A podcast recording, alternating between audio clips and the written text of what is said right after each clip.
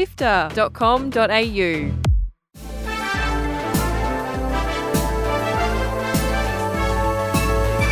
Hi, I'm Kyle Pauletto. And I'm Gianni Di Giovanni in for Fiona Bartholomaeus. Welcome to Walkthrough, Sifter's weekly recap on the biggest news in video games. This week, Lamplighters League developers Harebrained Schemes and Paradox go their separate ways. Xbox launches new accessibility features, and premium console maker Analogue announces their version of the Nintendo 64.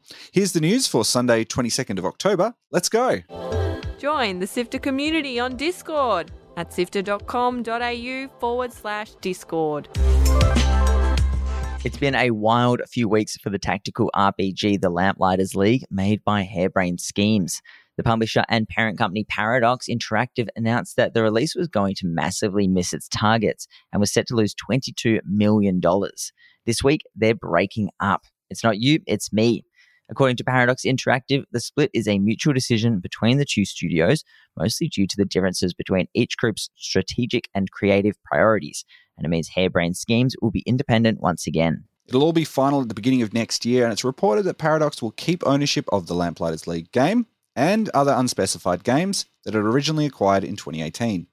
The games that Harebrained Schemes are arguably most well known for, Shadowrun and Battletech, are still owned by Microsoft, however. Hey, at least this story isn't us saying, wow, another studio has been killed by their parent company. So hopefully, this works out better for everyone. This year, Netflix has been rolling out game streaming in beta to Canada and the UK, and it's about to hit the US. The streaming giant is planning to branch out from mobile to big screens it already has a big handle on TVs. It'll be testing out Netflix game streaming tech on Amazon Fire, Chromecast, LG, and Samsung TVs, and there's an app based controller too. So far, only two games are available for the beta Night School Studios Oxenfree and Molehew's Mining Adventure. I feel like we forgot that Netflix offers games. I feel like sometimes Netflix forgets that it offers games. At the moment, the only way you can play games like Into the Breach and Immortality on a mobile device is with a Netflix subscription. And notable developers are moving over to Netflix. Joe Staten, who was a creative lead for Halo Infinite, is now at the company working on a AAA game. Microsoft has rolled out a series of accessibility updates for differently abled gamers this October with a focus on PC gaming. Samsung did a study and found 81% of differently abled gamers found difficulty in engaging with their preferred games due to issues like rapid gameplay, non customizable controls, and problematic text sizes. The Xbox Adaptive Controller will get enhancements, which was a massive success for accessibility when it first launched, and the Elite Series 2 controller will get button remapping. It's not just hardware. Introduced this week on PC is game accessibility settings within the Xbox Game Bar on PC for games like Sea of Thieves, Age of Empires 4, and Forza, uh, which will see a range of new accessibility features, including blind driving assist on Forza, which will assist blind or low vision players using audio cues. You can find a full list of changes in the show notes. Ding dong, the king is dead. Skull Island Rise of Kong launched this week, and instead of everyone having a great time going ape, look like it's made a monkey out of early reviewers and players. Nearly two decades after the last King Kong game was released, hopes were high for the iconic ape, but instead, gamers were treated to a jumbled, beat 'em up, riddled with dodgy visuals, ill fitting cutscenes, and repetitive combat and graphics that don't meet up to the screenshots. There might be an interesting story about how this actually happened. And the internet has not held back taking this game to town. The screenshots from it have been circling on every social media platform out there. And if you've somehow missed it, I beg you to go and check it out. In a year of incredible games, every now and then there is a miss. After tackling the handheld consoles, premium console maker Analogue have announced their next project, an updated Nintendo 64. Called the Analogue 3D, the device features a FPGA chip which can accurately recreate the actual hardware of the 90s console up to 4K graphics. It's got four original controller ports. It supports US, European, and Japanese games. There's no word on price, but I can tell you it'll be expensive if any of Analogue's other projects are to go by when it releases in 2024. That's it for the big headlines. Here's what's coming out over the next week. Speak, friend, and enter as you head back to the mines in Lord of the Rings Return to Moria. Explore procedurally generated mines, battle orc hordes, craft gear, and uncover ancient treasures alone or with up to eight friends online.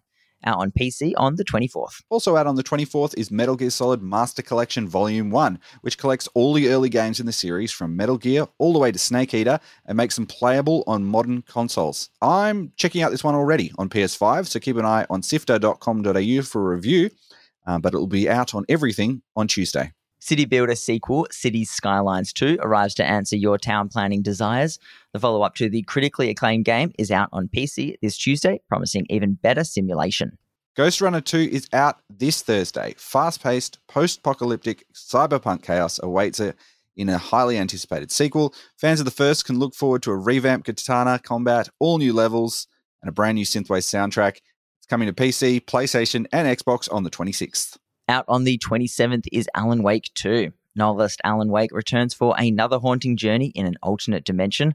You'll face threats with both Alan and FBI agent Saga Anderson in this long awaited sequel. Out on Xbox Series X, S, PlayStation 5, and PC on Friday. Articles to read Videos to watch. and podcasts to listen to. Sifter.com.au. This has been Walkthrough by Sifter. My name is Kyle Pauletto. And my name is Gianni Di Giovanni. Thank you so much for listening. If you've ever enjoyed one of our podcasts, can I stop you for just one second and ask for a massive favor? Send one of your mates a link to your favorite episode.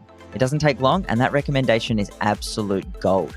We're a small indie network and we rely on word of mouth. So if you take the 30 seconds to share the show, it'll be so appreciated. Sifter is produced by Kyle Pauletto, Fiona Bartholomaeus, Adam Christou, Daniel Ang, and Chris Button. Mitch Loh is senior producer who edited this episode, and I'm the walkthrough script editor and Sifter's executive producer. Thanks to Brian Fairbanks from Salty Dog Sounds for composing the walkthrough theme tune and Audio Technica Australia for their support of Sifter's podcasts. Thanks again for listening. We'll be back with more news next Sunday.